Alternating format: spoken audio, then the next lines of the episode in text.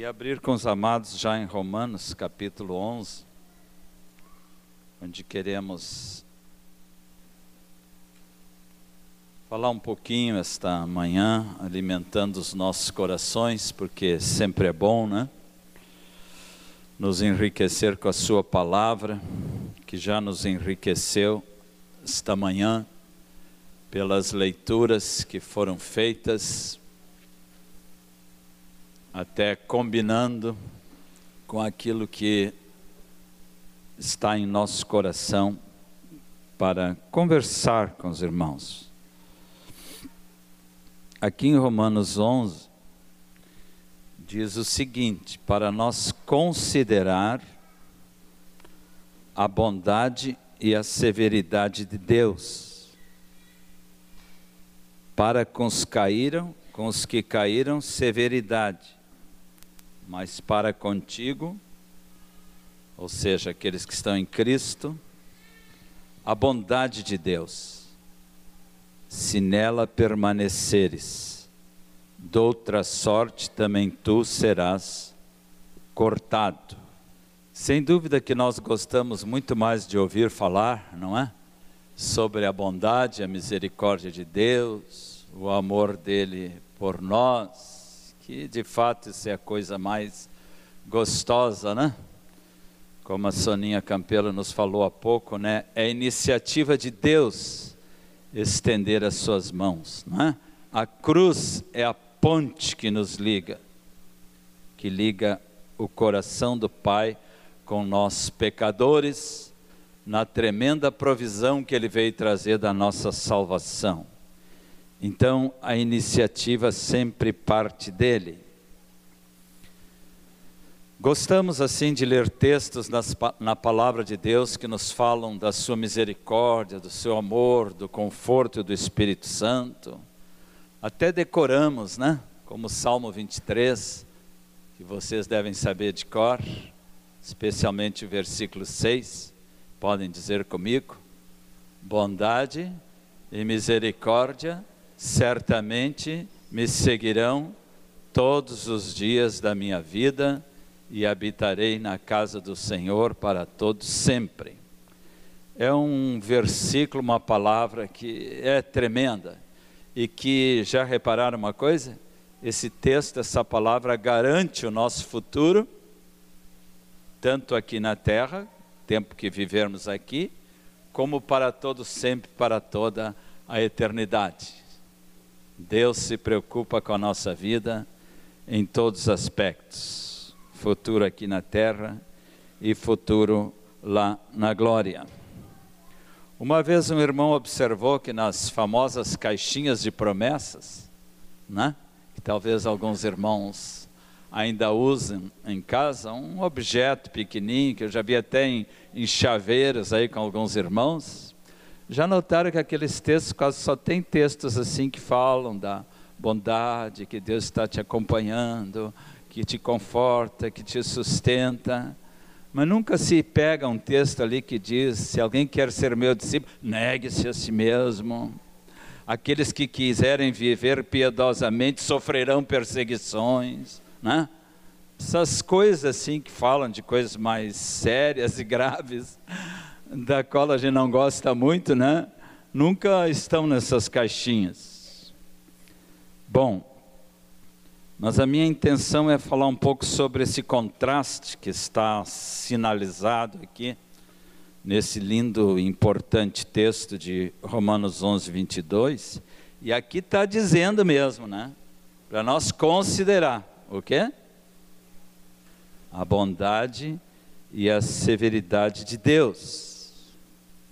Na verdade, nem até gostamos muito de falar sobre isso, de ouvir sobre a severidade de Deus, a ira de Deus, que condenará, etern condenará eternamente no inferno aqueles que rejeitaram a Jesus Cristo.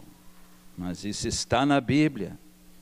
Isto é uma verdade muito importante da Escritura, que nós não podemos assim deixar de lado.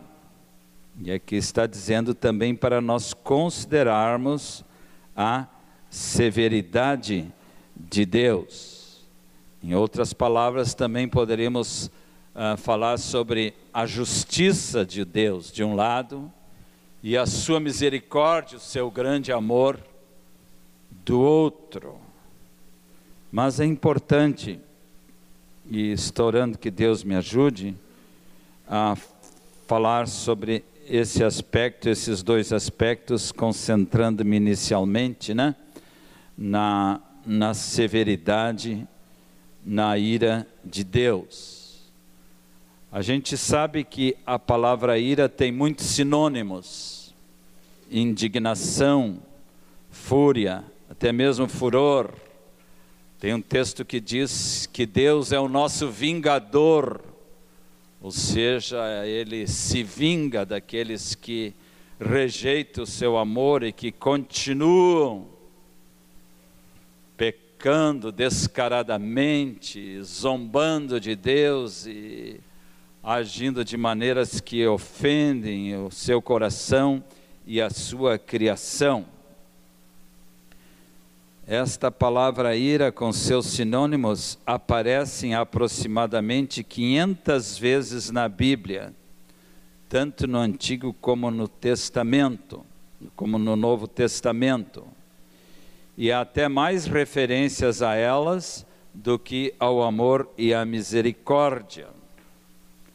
Interessante que há mais não do que sim na Bíblia a gente for contar, só nos dez mandamentos ali, né?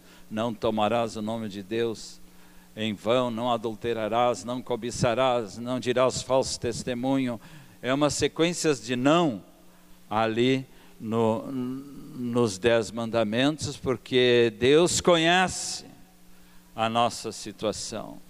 Deus conhece no dizer do Apocalipse lá de João, que nós somos pobres, cegos, miseráveis e nus. Na verdade, nós somos mesmo. Não gostamos de admitir isso muitas vezes, principalmente uma pessoa que não conhece a Deus. Dizer que ela é uma miserável, uma pobre, uma cega, uma nua, um miserável pecador. Ninguém gosta de ouvir isto. E que tem que se arrepender. A mensagem do arrependimento continua sendo impopular continua sendo impopular. Lamentavelmente, a igreja tem deixado de comunicar devidamente todo o conselho de Deus. Marquinhos nos falava aqui nesse domingo passado uma palavra tremenda sobre o conselho dos ímpios e o conselho de Deus, que é o conselho que adquiram esse CD, quem não esteve aqui no culto domingo passado.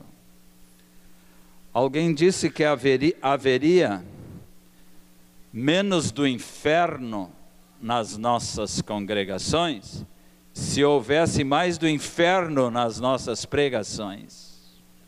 Interessante, né? Haveria menos do inferno nas nossas congregações se houvesse mais do inferno em nossas pregações. Uma das pregações mais famosas de Jonathan Edwards missionário entre os índios, não é? Intitulava-se Pecadores nas mãos de um Deus irado.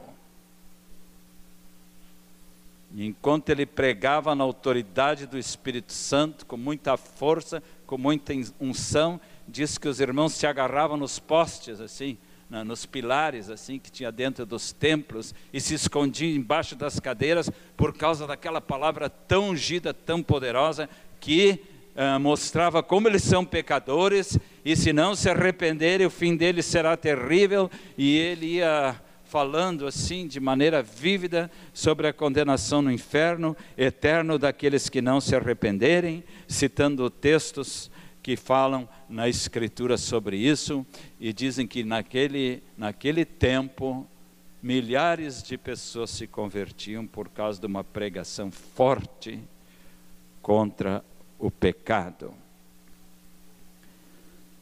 Irmãos queridos, há pouco chegou a minhas mãos este, muitos, alguns irmãos aqui assinam a revista Impacto, e sempre dentro da revista Impacto tem o jornalzinho Arauto da Sua Vinda, que alguns até gostam mais do jornalzinho interno do que da revista porque ela tem assim, esse jornalzinho Arauto, tem mensagem sempre assim, visando a nossa santificação, o nosso arrependimento, a nossa busca de Deus, e que Deus nos quer num contínuo avivamento. E me impressionou muito a palavra desse servo de Deus, Davi Wilkerson, muito conhecido, né? Fundador dos Centros de Recuperação Desafio Jovem, que se espalharam por vários lugares do mundo. Ele ainda vive ele é um pastorzinho que veio do interior dos Estados Unidos por chamado de Deus para evangelizar nos guetos de Nova York, os jovens do, drogados, em toda aquela miséria daquela grande cidade. Muitos se converteram e hoje ele é o pastor de uma congregação bem grande lá que está continuando a anunciar a palavra de Deus com muita unção e com muito poder. Mas ele faz um paralelo nesse, nesse artigo aqui sobre a situação do povo de Deus no Antigo Testamento, povo de Israel em contínuos atos de desobediência a Deus, em pecados dos quais não se arrependiam, por qualquer motivo largava o Deus vivo e verdadeiro e faziam bezerros de ouro, se curvavam perante os postes ídolos e de repente saíam da presença de Deus e já estavam cultuando outras forças malignas. Aí ele diz aqui nesse artigo que a igreja não está tão diferente hoje. Porque em vez de a igreja ser sal da terra e luz no mundo, em vez da igreja penetrar no mundo com a poderosa mensagem de Cristo Jesus, o mundo é que vem penetrando na igreja cada vez mais. Oswaldo, que esteve há pouco no Canadá, ontem à noite, numa linda noite de testemunhos que eh, tivemos aqui, ele nos contou com a frieza de algumas congregações que ele visitou no Canadá. Aí ele estava falando, como aqui no Brasil, estamos em avivamento e as grandes obras que Deus está fazendo, falando de evangelismo. Aí o pastor disse para ele: Nós não evangelizamos mais, porque não queremos ferir os sentimentos das pessoas. Olha, se isso é a resposta que um pastor pode dar. E por essa palavra aí vocês veem a trágica situação da igreja em muitos lugares. Ele disse que naquela pregação ele não ouviu nenhuma vez falar no nome de Jesus. Falava às vezes no seu nome, pareciam até que tinham medo ou vergonha de falar no nome de Jesus, só diziam o seu nome, o seu nome. Então a gente está vendo assim situações muito terríveis dentro da, dentro da, da igreja do Senhor em suas diferentes ramificações e denominações. Aí, comparando com o Antigo Testamento, Davi Wilkerson diz: estamos diante de uma situação semelhante hoje, só que muito pior. Os homens, e referindo-se aos cristãos também, estão ficando cada vez mais perversos, assim como Jesus predisse que aconteceria. A igreja hoje está contaminada até com pedofilia. Seguidamente, jornais estão citando esse assunto com referência a religiosos. Molestamento de crianças, incesto, adultério. As nações cristãs, e aqui cristãs entre aspas, do Ocidente, estão em acelerado declínio moral, inundadas com imundícia pornográfica, que causa vergonha ao restante do mundo, porque ainda há pessoas sensatas, mesmo entre os incrédulos. A ruína e o caos moral estão atingindo a casa de Deus também. Multidões de cristãos em toda parte se reúnem para falar do próximo capítulo da novela ou do seriado que domina a sua atenção e que muitas vezes está exibindo violência, promiscuidade, desonestidade e mentiras. Eles vão para os cultos, levantam as mãos e cantam, aplaudem, são abençoados e voltam para casa para continuar enchendo os olhos com toda essa sujeira. Deus nos livre dessas coisas. Hoje Moisés estava nos falando que o povo de Deus tem que ser o oposto disso. Enquanto, como diz em Apocalipse, o imundo vai cada vez mais se sujando e caindo na lama, numa depravação até incompreensível, né? Ao ponto de um pai jogar a própria filha do sexto andar, coisas desse tipo, né? O povo de Deus que está levando a sério também a severidade de Deus, a sua ira, o seu juízo final, ele, em temor a Deus, em obediência, já que foi constrangido também pelo amor e a sua misericórdia, é um povo que se santifica cada vez mais. Amém, amados? Que assim possa ser, porque é mandamento. Sejam santos como eu sou santo, diz o Senhor. Amados, não brinquemos com as coisas santas, não brinquemos com as coisas de Deus Deus irá pedir contas e fazemos bem também em colocar atenção no que a palavra de Deus está falando sobre a ira de Deus. Só que já de início é bom e importante salientar que a ira de Deus, a indignação de Deus não é como a dos homens. A nossa ira é muito mesclada com sentimentos de ódio, com raiva, não é? Muitas vezes que vai fazer mal para as pessoas. A ira de Deus jamais está mesclada com o pecado. A ira de Deus é uma ira santa. Ah, Deus não é um Deus assim cheio de caprichos, de, de assim impulsos repentinos, como se ouve falar dos deuses gregos do Olimpo, né? Antigamente, como eles criam que regiam as criaturas com seus caprichos e com as suas atitudes. Mas a ira de Deus não tem nada com essas coisas. É uma ira santa, porque se origina da perfeita santidade e da justiça de Deus que ele quer manter, porque ele quer manter sua honra, que estão sendo ameaçadas. Sua honra e a sua santidade, a sua justiça, que está sendo ameaçada pela ingratidão e a rebeldia dos homens. Quando Paulo está dizendo lá em Efésios 4, 26, dai lugar à ira, não é a ira humana, tem um parêntese ali na nossa Bíblia no rodapé. A ira de Deus. Quando Paulo está dizendo irai-vos, mas não pequeis, ele está subentendendo que a ira faz parte da nossa personalidade. Como faz parte da personalidade da pessoa de Deus. Acabamos de ler a bondade, a severidade, a sua justiça, a sua misericórdia.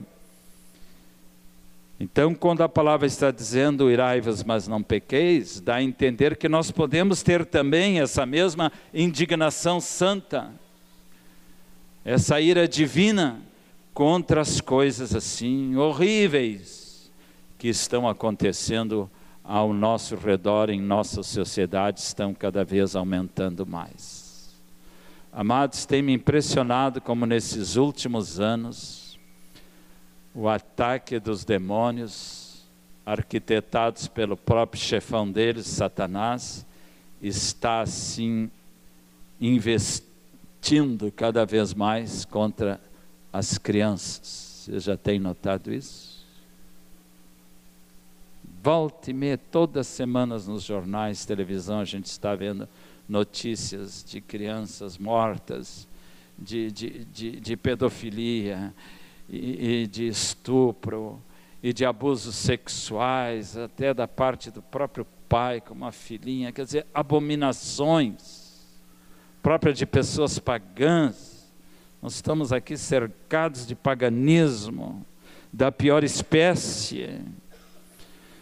Mas irmãos, vamos, peço assim que a igreja ore, para que a própria igreja se torne consciente de que o trabalho com crianças não é somente para professores, mas é um trabalho assim que deve fazer parte de toda a igreja do Senhor, que deve se envolver com isso também, começando nas famílias com os nossos filhos, fazendo todo o possível para que eles não fiquem contaminados com essas pragas aí que estão ao nosso redor. Investindo nos filhos desde a mais tenra infância, para que eles possam uh, serem criados assim, incontaminados deste mundo palavra está dizendo que nós, ah, cristãos, não é? Geramos filhos que são santificados pelo Senhor. Mesmo quando uma parte só é convertida. Da outra sorte, diz ali em Coríntios, vossos filhos seriam impuros, porém agora eles são santos. Ou seja, através de um pai ou de uma mãe, e muito melhor ainda dos dois, que estão investindo nos filhos, a santidade do Senhor, a proteção, santidade quer dizer também separado para Deus, estará assim sempre guardando e protegendo as nossas criancinhas. Agora pensem nas criancinhas aí do mundo que não têm essa proteção, que não têm esse privilégio que nós temos e que estão assim entrando de roldão nessas coisas o que, que vai ser dessas crianças quando forem jovens? Se os jovens de hoje já estão tão, tão loucos, o que, que vai ser das crianças que já desde mais tenra infância estão sendo levados para esse lado tão terrível, amados? Queremos também falar um pouquinho só porque às vezes algum irmão, alguns irmãos ficam até perplexos quando lendo o Antigo Testamento, não é? Vem manifestações assim da ira de Deus, e às vezes até nos perguntam, e eu confesso que essa é uma pergunta difícil de responder, por que, que Deus mesmo sancionava e apoiava as guerras e as matanças contra os seus inimigos? mandando matar até as criancinhas, através dos seus, dos homens que estavam submissos a ele. Alguns até acham que o Deus do Antigo Testamento é outro. Não pode ser o mesmo que foi revelado na pessoa amorável do Senhor Jesus. Irmãos, não aceitem essa doutrina, porque já tem igreja pregando isso por aí. Não aceitem, porque isso é uma heresia. O Deus do Antigo Testamento, entre outras coisas, diz: Eu, o Senhor, eu não mudo. Está lá em Malaquias 3,6. O Deus do Antigo Testamento é o Pai de nosso Senhor Jesus Cristo, o mesmo que criou o mundo, junto com o Filho e com o Espírito Santo, e que criou a humanidade por amor para que nela se expressasse a sua glória, a sua presença e o seu amor também para as nações perdidas. É porque Israel pecava tanto, tanto, tanto e atentava contra a santidade e a autoridade de Deus, que Deus tinha às vezes que tomar atitudes drásticas contra o seu próprio povo, como foi isso até antes de Israel, na época do dilúvio, que veio um dos piores juízos da ira divina contra a humanidade, quando a humanidade inteira ficou afogada debaixo das águas, diz na Bíblia que até as mais altas montanhas, pode imaginar o Monte Everest debaixo d'água? Sete quilômetros e pouco de altura. até as mais altas montanhas estavam cobertas. Mas mesmo através da manifestação da sua ira e da sua justiça, através daquele juízo terrível, porque não havia mais ninguém que buscasse a Deus, com exceção de um homem chamado Noé e sua família, Deus, na sua misericórdia, aleluia, que sempre é maior do que os seus juízos e do que a sua ira, resolveu continuar o seu projeto eterno. Apesar do descaso dos homens, através de Noé e sua família, Deus começou novamente a botar fé na humanidade que ele tinha criado, para que aquela humanidade correspondesse ao seu projeto. Logo depois foi Deus mesmo criou o seu povo através do pai Abraão, dos seus descendentes e formou ali um povinho que o amasse, que o seguisse. Sabemos que esse povo não correspondeu como Deus queria. Depois Deus investiu no outro povo, que são vocês, que somos nós. Hoje o povo de Deus não é mais Israel, se bem que ainda tem promessas lindas de Deus para esse povo. Mas o povo de Deus hoje se chama simplesmente igreja. Os redimidos, os lavados no sangue de Jesus, aqueles que são habitados pelo Espírito Santo, aqueles que fazem parte da família que vai morar no céu. Amém? O povo mais feliz na terra, como dizia o fundador da Donep, Demos Shakarian. Então, amados, que coisa boa que nós podemos conhecer esse Deus, mas Jesus também disse uma coisa muito importante: quem vê ao Pai, quem vê a mim, vê ao Pai. Se a gente às vezes se impressiona com as manifestações da ira de Deus no Antigo Testamento, no Novo Testamento não é tão diferente. Quer ver uma prova disso? João 3, 36. Por isso, quem crê no Filho tem a vida eterna. O que todavia se mantém rebelde contra o Filho não verá a vida, mas sobre ele permanece o que? A ira de Deus. Ai, que versículo forte, né? E o ímpio, o incrédulo, o pecador não arrependido, faz bem em, em ler e entender isso aqui. Porque, como já foi lido hoje de manhã, uma das confirmações que Deus deu ao meu coração, que eu devia trazer essa palavra, no texto que Rogério abriu o culto hoje de, hoje de manhã, bem cedo aqui, fala ali daqueles que são os filhos da ira, né? éramos por natureza, como os demais, filhos da ira. Ou seja, as pessoas que ainda não se converteram e não receberam a Cristo Jesus estão debaixo da ira de Deus, não da graça, não da misericórdia. Ainda que a graça e a misericórdia queiram muito alcançá-los. Mas enquanto eles se mantêm rebeldes, o que, que diz aqui? Contra o filho, não verão a, a vida mas sobre eles permanece a ira de Deus. Romanos capítulo 1 é um dos capítulos mais impressionantes que falam da ira de Deus. Paulo ali está falando de coisas que parecem do mundo atual. Fala de coisas assim que naquele tempo não eram tão diferentes de hoje. Ainda que hoje eu creio que os níveis de depravação, num sentido mais universal, mais amplo, estão cada vez maiores.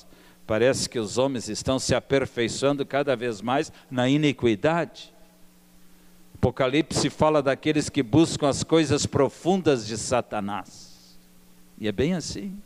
As pessoas estão se aprofundando nas coisas profundas de Satanás e está aumentando cada vez mais a iniquidade nesse mundo. E nós devemos, assim, pôr muita atenção nisto aí, irmãos amados, lendo a palavra e ao mesmo tempo ficando por dentro do que está acontecendo no mundo ao nosso redor. Olha o que diz em Romanos 1,18. A ira de Deus se revela do céu contra toda impiedade e perversão dos homens que detêm a verdade pela injustiça. Não é? Ou seja, que preferem injustiça e não querem saber nada com a verdade. Então a ira de Deus se mantém ou se revela do céu contra toda essa impiedade que há no coração das pessoas que ainda não foram regeneradas. No versículo 24, chega a haver uma manifestação declarada aqui de uma ação dessa ira de Deus contra os pecadores. O próprio Deus entregou tais homens à imundícia pela concupiscência de seus próprios corações, para desonrarem os seus corpos entre si. Um pouquinho antes diz: inculcando-se por sábios, tornaram-se loucos e mudaram a glória do Deus incorruptível em semelhança da imagem do homem corruptível, bem como de aves, quadrúpedes e répteis. Tem pessoa que chega a adorar répteis, cobras, de tanta ignorância espiritual que essas pessoas estão uh, uh, envolvidas com estas coisas. E no versículo 26 ainda diz: Por causa disso Deus os entregou a paixões infames. E nem quero ler mais o que diz ali, porque é, é uma, uma das manifestações assim da depravação humana, quando começam a zombar do casamento e, e, e a promover a homossexualidade e coisas desse tipo que cada vez mais está aí na mídia falando nestas coisas. Então, o próprio Deus, na sua ira, entrega as pessoas que não querem se arrepender a essa triste situação. Em Lucas, no capítulo 21, versículo 23, estou só dando uma passadinha aqui com os irmãos. Ah, todo este capítulo está falando dos ais, e aqui também diz: ai das que estiverem grávidas e das que amamentarem naqueles dias, porque haverá grande aflição na terra e ira contra este povo. E isso aconteceu depois. E essa profecia aqui se referia especialmente à destruição de Jerusalém no ano 70, quando pelos inimigos dos israelitas a cidade de Jerusalém foi completamente destruída, com situações tão graves que, para não morrerem de fome, alguns chegavam até comer seus próprios filhos, conforme nos conta a história religiosa. Então, manifestações da ira de Deus contra um povo que rejeitou o seu filho Salvador Jesus Cristo. 1 Tessalonicenses, capítulo 2, versículo 16, também está dizendo que a ira, porém, sobreveio contra eles definitivamente, ou seja, para aquelas pessoas que não querem se arrepender. Nós sabemos que Jesus, na sua manifestação da outra face do rosto de Deus, ele veio para manifestar a graça e a verdade. Diz em João 17 que a lei veio por intermédio de Moisés, mas a graça e a verdade veio por intermédio de Jesus Cristo. E Jesus Cristo dizia dele próprio mesmo que eu sou manso e humilde de coração. Mas você pode imaginar esse mesmo Jesus, novamente se referindo às criancinhas, quando disse que aquele que fizer tropeçar qualquer um desses pequeninos que crê em mim, melhor lhe fora que se pendurasse ao pescoço uma grande pedra de moinho e fosse afogado na profundeza do mar. Gente, esse é o mesmo Jesus que disse: Vinde a mim, todos que estão cansados e sobrecarregados. Tomai sobre vós o meu jugo, porque eu sou manso e humilde de coração. É o mesmo. E a ira de Deus se manifesta através dele, se manifestou também quando ele disse essa palavra tão forte. Deus é vingador dos que praticam mal. pode imaginar uma enorme pedra de moinho. Uma vez eu fui no Museu das Pedras de Moinho, que tem aqui em Nova Petrópolis. Aquelas antigas pedras para moer trigos, não é? Tem de tudo que é tipo, tem umas até enormes assim.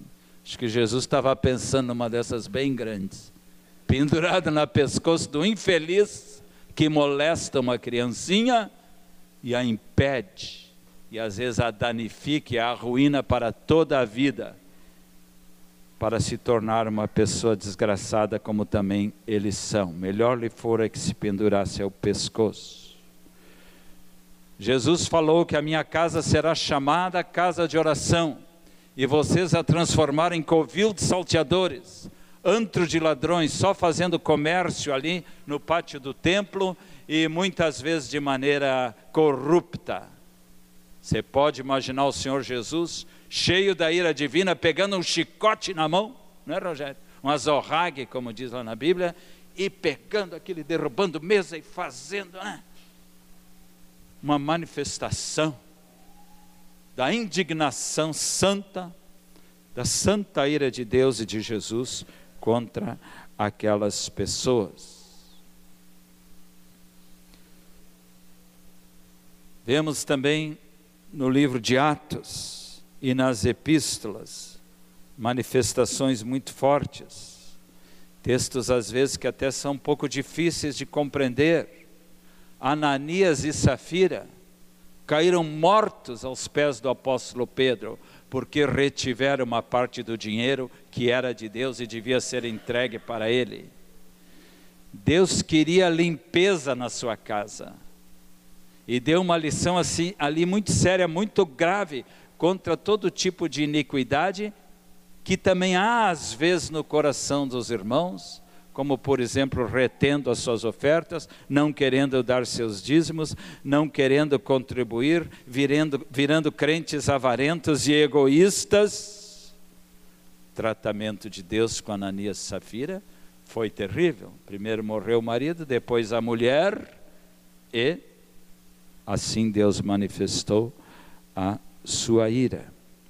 O impuro de Corinto, que está escrito ali em 1 Coríntios capítulo 5. Paulo mandou ele ser entregue a Satanás para que seu corpo fosse destruído.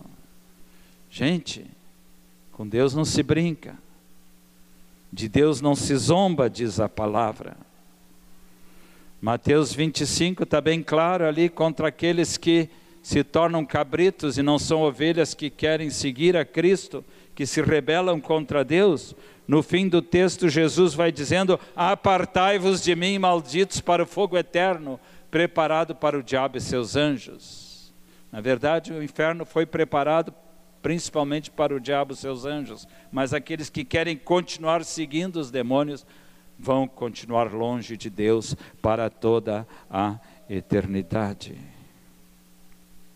Muitos às vezes não querem crer que exista o inferno, ou fogo eterno, ou lago de fogo, por causa de uma má compreensão do seu próprio pecado, que nunca, nunca reconhecem como são miseráveis pecadores e que precisam da misericórdia de Deus.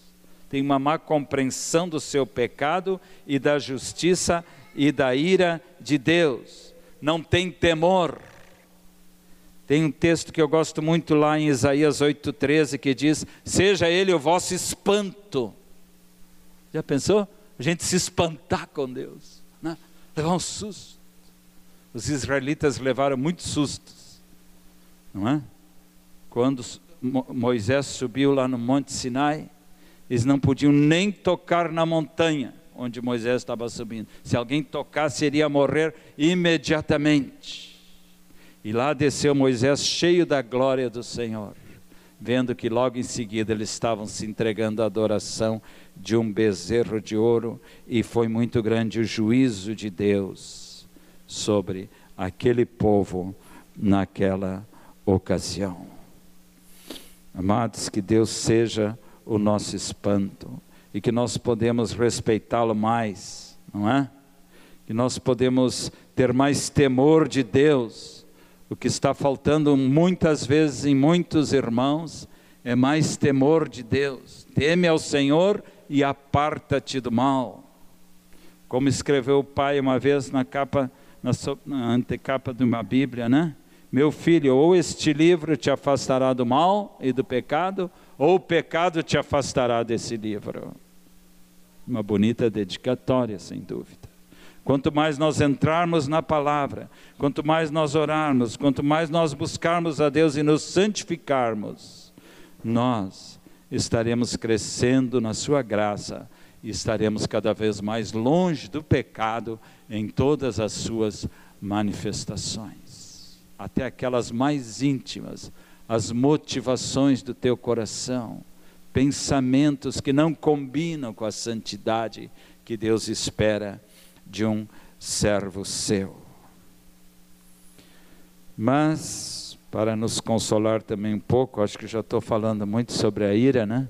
E a severidade, queria deixar o finzinho para falar um pouco sobre a misericórdia. Aqui mesmo em 1 Tessalonicenses 1,10, tem um texto que eu gosto muito, para aqueles que estão esperando a volta de Jesus. 1 Tessalonicenses 1,10, para aguardardes dos céus o seu Filho, a quem ele ressuscitou dentre os mortos, Jesus, que nos livra do quê? Da ira vindoura, aleluia.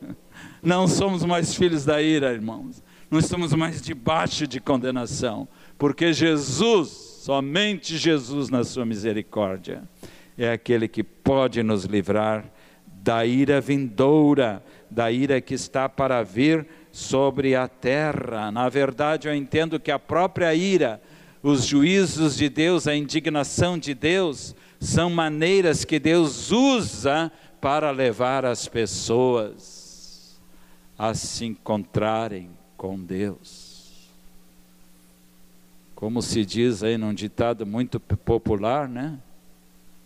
Se não vai pelo amor, vai pela vai pela dor. Às vezes Deus sabe como nos tratar. Diz ali em Hebreus 12 que ele açoita a todo filho que recebe. Açoita, mas isso é uma palavra muito forte, açoita. Se ainda fosse umas varadinhas, né? Mas Deus usando açoite, gente. Com todo filho a quem recebe. Bem, cada um de vocês sabe como é que esse açoite de Deus está sendo aplicado nas tuas costas na tua vida, porque a palavra diz que a correção a qual nós estamos submetidos através do amor, da justiça e da ira de Deus, que na última análise também é uma manifestação do seu amor, visa o nosso aperfeiçoamento, como diz lá em Hebreus, é para nos tornar participantes da sua santidade. E porque tu é filho e tu não é bastardo, é que Deus te, te trata muitas vezes com a sua ira, mas também com a sua misericórdia para que a gente tome jeito, né? Deus usa muitas vezes o sofrimento para o nosso bem. Às vezes a gente passa pela rua e vê algumas placas em alguns templos aí, pare de sofrer. Fique pensando Pare de sofrer. Será que está certo? A gente vê pela palavra como Deus usa o sofrimento para o nosso aperfeiçoamento, como Deus nos permite passar por enfermidades, por dores, por dificuldades, por adversidades. Então estão pregando hoje em dia aí em alguns lugares um evangelho adocicado. Um evangelho para a gente somente se agradar daquela palavra que não fala em santificação, que não fala em negar-se a si mesmo, que não fala em tomar a cruz, que não fala em obediência, que só promete mundos e fundos para as criaturas que sabem também contribuir bem para eles, não é? Ah, fazendo promessas que realmente não combinam com o espírito do Novo Testamento. Mais uma palavra de conforto, algumas os amados já conhecem muito bem Êxodo 20, versículo 5, diz que Deus visita sim a iniquidade dos pais nos filhos, até a terceira geração daqueles que me aborrecem e vão contra os meus mandamentos. Mas também está escrito que a sua misericórdia, aleluia, eu gosto muito desse texto, vai até mil gerações daqueles que me amam e observam os meus mandamentos. Ainda que Deus precisa visitar a iniquidade na sua ira, a misericórdia dele, como diz outro texto, triunfa sobre o juízo. Triunfa sobre o juízo. Jeremias, já foi lido aqui em Lamentações 3:22, que as suas misericórdias não têm fim. Jeremias também 3 versículo 12. Que palavra boa essa aqui. Volta, pérfida Israel. Pérfida. O que quer dizer pérfida? Quem é que me ajuda aí? Hã? pérfida. Hã? Rebelde, maligna, volta, pérfida Israel. Pode estar dizendo para a igreja também, que tem se desencaminhado tanto. Volta, pérfida igreja, diz o Senhor, e não farei cair a minha ira sobre ti. Ah, que bom, né? Se a gente volta a ira não cai sobre nós. Porque eu sou compassivo, diz o Senhor, e não manterei para sempre a minha ira, tão somente reconhece a tua iniquidade, reconhece que transgrediste contra o teu Deus. Viu? Deus sempre tem um retorno para nós. Volta, volta, eu sou compassivo e não manterei para sempre a minha ira. Tiago 2,13 diz que a misericórdia triunfa sobre o juízo. Outro texto de grande conforto para nós, que não estamos mais debaixo do juízo condenatório de Deus, mas debaixo da sua misericórdia. Então, amados, consideremos isso que Paulo está dizendo no primeiro versículo que eu comecei hoje falando sobre isso. Considerai, pois, a bondade e a misericórdia de Deus. E ali no 32 do mesmo capítulo 11 tem um maravilhoso epílogo, um final, um clímax muito bonito. Porque Deus a todos encerrou na desobediência, a fim de usar de quê? De misericórdia para com todos. Encerrando, abram comigo em Salmo 85, ponto 10, versículo 10. Que aqui tem uma joia também que eu gostaria de falar. Todos os versículos são joia, né, irmão? Todos são joia. Encontraram-se a graça e a verdade a justiça e a paz se beijar. Vocês podem imaginar um beijo santo, né? Entre a justiça e a paz, entre a justiça de Deus e a misericórdia de Deus. É o que diz nesse texto.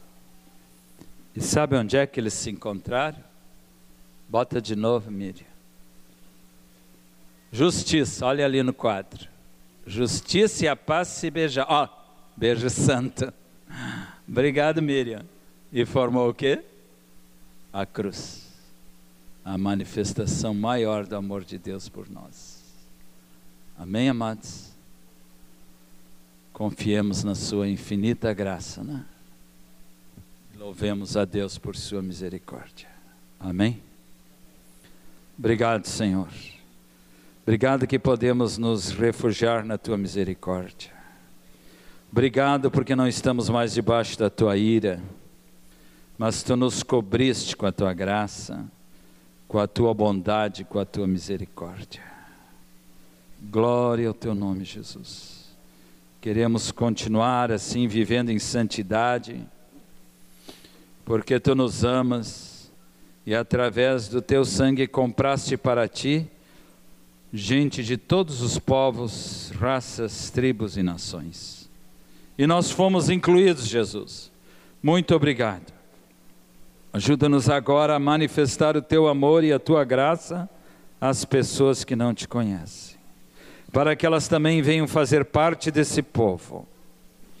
Começa a interceder, querido irmão, por um amigo teu, uma amiga, um parente, para que eles comecem a entender o propósito de Deus, para que eles não fiquem debaixo da ira e do juízo final de Deus que virá sobre a terra mas que eles escapem da ira divina, para que eles não sejam mais filhos da ira, mas se tornem filhos da graça, aleluia, filhos do amor de Deus.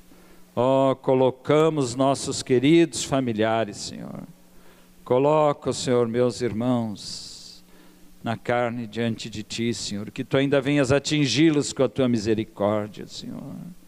Ó, oh, cada irmão coloque uma pessoa, porque vai ser através das orações, em primeiro lugar, que essas vidas serão atingidas, que essas vidas entrarão para o reino, irão sair debaixo da ira divina e encontrarão refúgio na misericórdia de Jesus. Clamamos por eles, Pai, em nome de Jesus. Como nós não somos mais filhos da ira, amados, Queria cantar com vocês que nós somos filhos da graça, né? Podemos cantar? A turma de músicos aí. Que tal?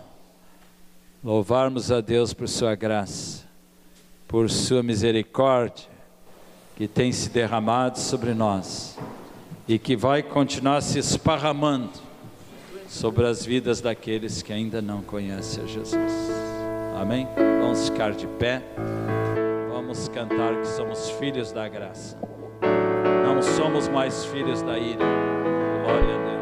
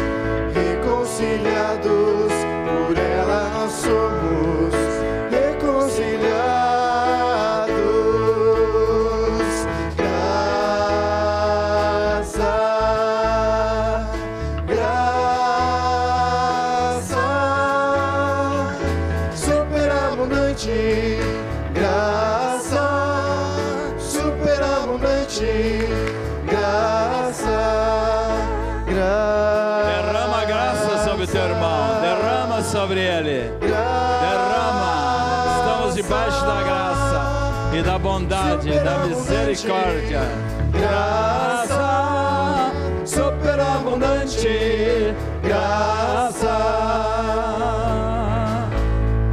Somos filhos da graça de Cristo Jesus, tirados das trevas pro meio da luz, e assim somos santos, justificados, e um dia seremos glorificados um dia seremos glorificados.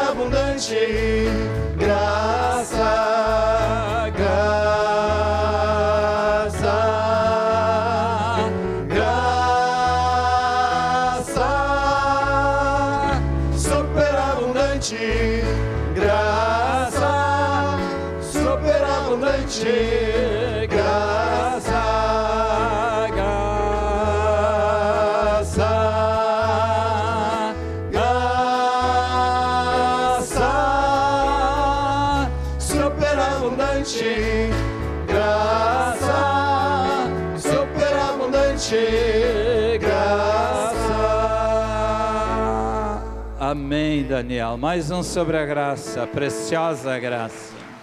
Amém. Amazing grace. Aleluia. Márcio, Márcio, tá sem, tô sem Glória som a Deus. do Como do é bom teclado. cantar sobre a graça, né? Aí, bondade e a misericórdia de Deus estão nos seguindo todos os dias da nossa vida. Esse aqui é um cântico clássico na igreja do Senhor, que tem tocado muitos corações. Um cântico mais suave, que nos faz meditar sobre a preciosa graça de Jesus. preciosa